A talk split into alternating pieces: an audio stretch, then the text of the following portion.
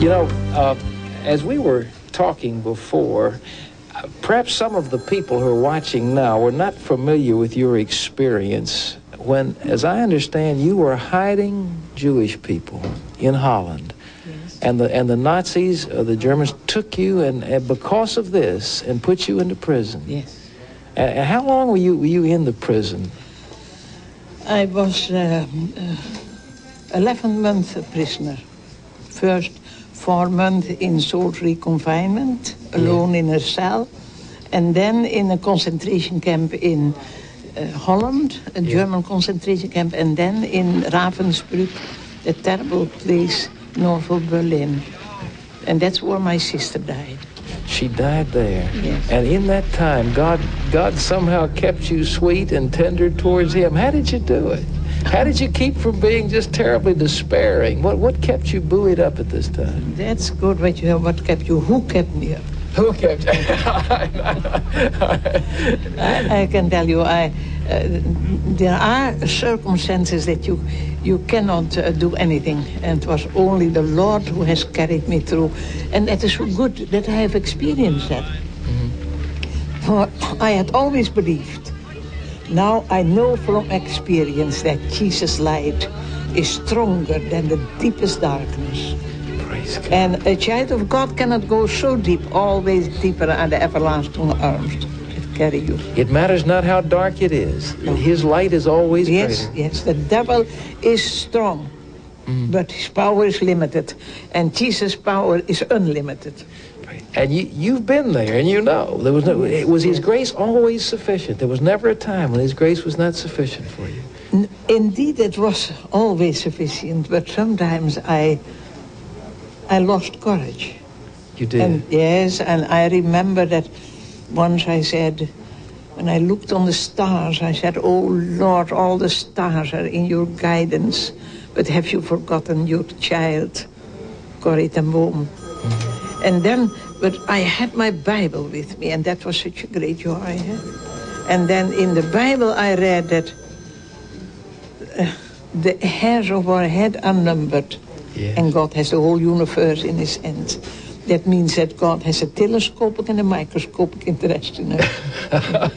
and he, he knew you by name and everything about you, and he Yes, loved you, yes, even in the midst of. Yes. Did, did you feel at this time that maybe some of the people who were holding you captive may have been under the power of demons? Did you sense a demonic force doing some of these very cruel things? Yes, of course. That were, they were quite in the in the power of the uh, the devil. They, they were, and you, you, you knew it. Yes, Yes. Why did you think so?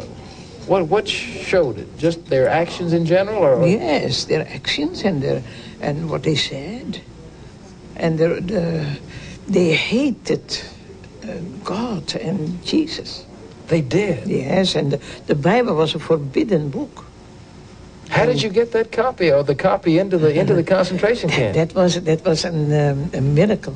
yeah. Uh, you know, when we uh, entered, I had a little Bible, but it was a small Bible, but a whole Bible, Old and New Testament, and I had it hidden under my under my clothing on my back, and I saw that they they uh, they we were uh, they took away everything what we had hidden, eh?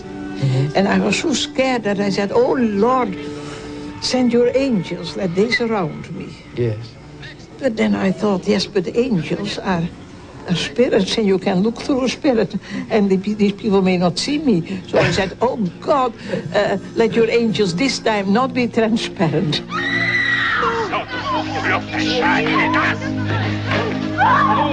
God did it. The woman who stood before me was searched, and then my sister who was behind me, and they did not see me. And so I came in the prison with my Bible. God just actually blinded them. They couldn't see you. The angels had just. We mustn't be too amazed when God does miracles. What do you think God is calling Christians for today? What, what task has He got for them? There is a tremendous task for us Christians in this time. For never there has been such a sick world. Pray for your, uh, for your uh, leaders. Pray. Oh, there are so many people who pray, uh, who need prayer. And that is a work, a work that we all have to do, and very important work. And I know some people say, I do not know how to pray. Yes, this man is a prayer warrior, and these people there, they are prayer warrior, warriors. But I don't know how to pray. And then I always say what is written in Romans 8 that the Spirit Himself will uh, teach us how to pray. We have to forgive. I was not I, I was not at peace with men. There was hatred in my heart. When gods were cruel for my friends and for Betsie and me, there came such a hatred in my heart. Oh, and then I learned to take the promise of five, uh, Romans 5 5. The love of God is shed abroad into our hearts by the Holy Spirit.